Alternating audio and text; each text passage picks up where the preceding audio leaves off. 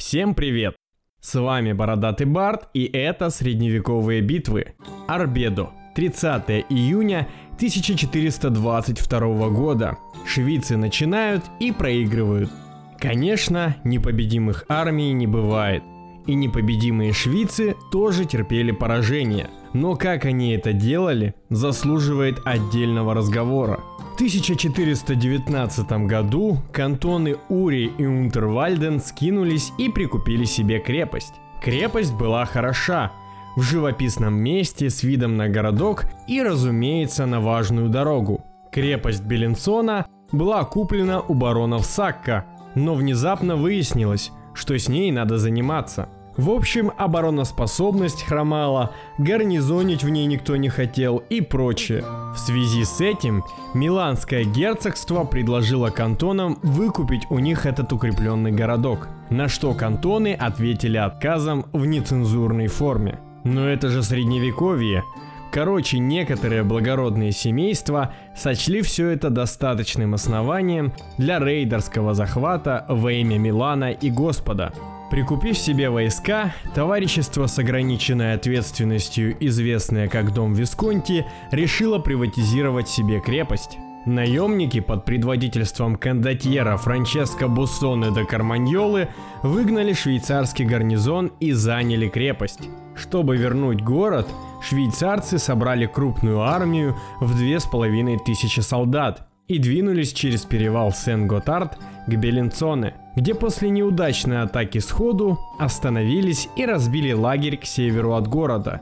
Надо думать, что потертый разными жизненными ситуациями капитан наемников был в курсе тактического эксперимента Леопольда Австрийского со спешенными рыцарями – и помня о том, что Леопольд после этого эксперимента помер, на поле боя в Арбеда 30 июня 1422 года он все же начал с проверенного способа умножения на ноль легкой, не окопавшейся пехоты.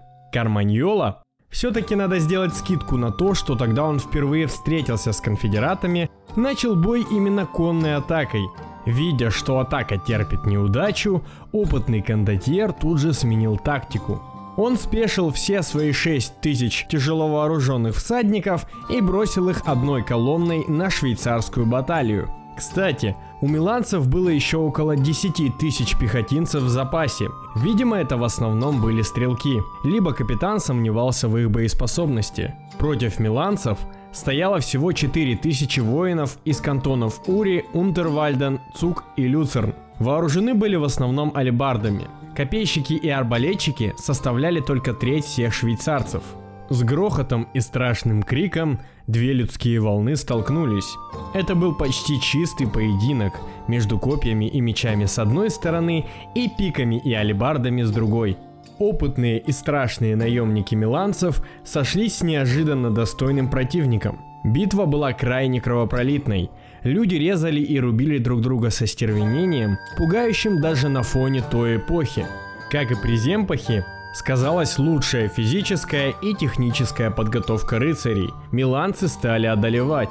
Конфедератов теснили с такой силой, что староста кантона даже подумал сдаться и в знак этого бросил алебарду на землю. Такого не было вообще никогда, ни до, ни после.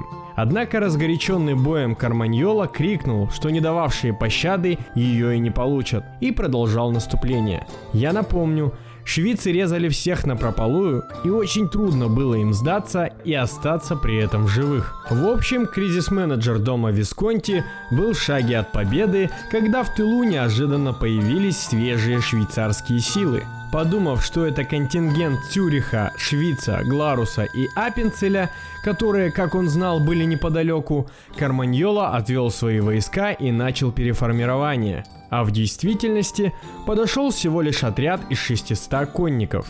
Они не атаковали, но главные швейцарские силы, воспользовавшись передышкой, отступили в полном порядке. Согласно их собственному признанию, потери составили 400 человек, по полученным от итальянцев сведениям значительно больше.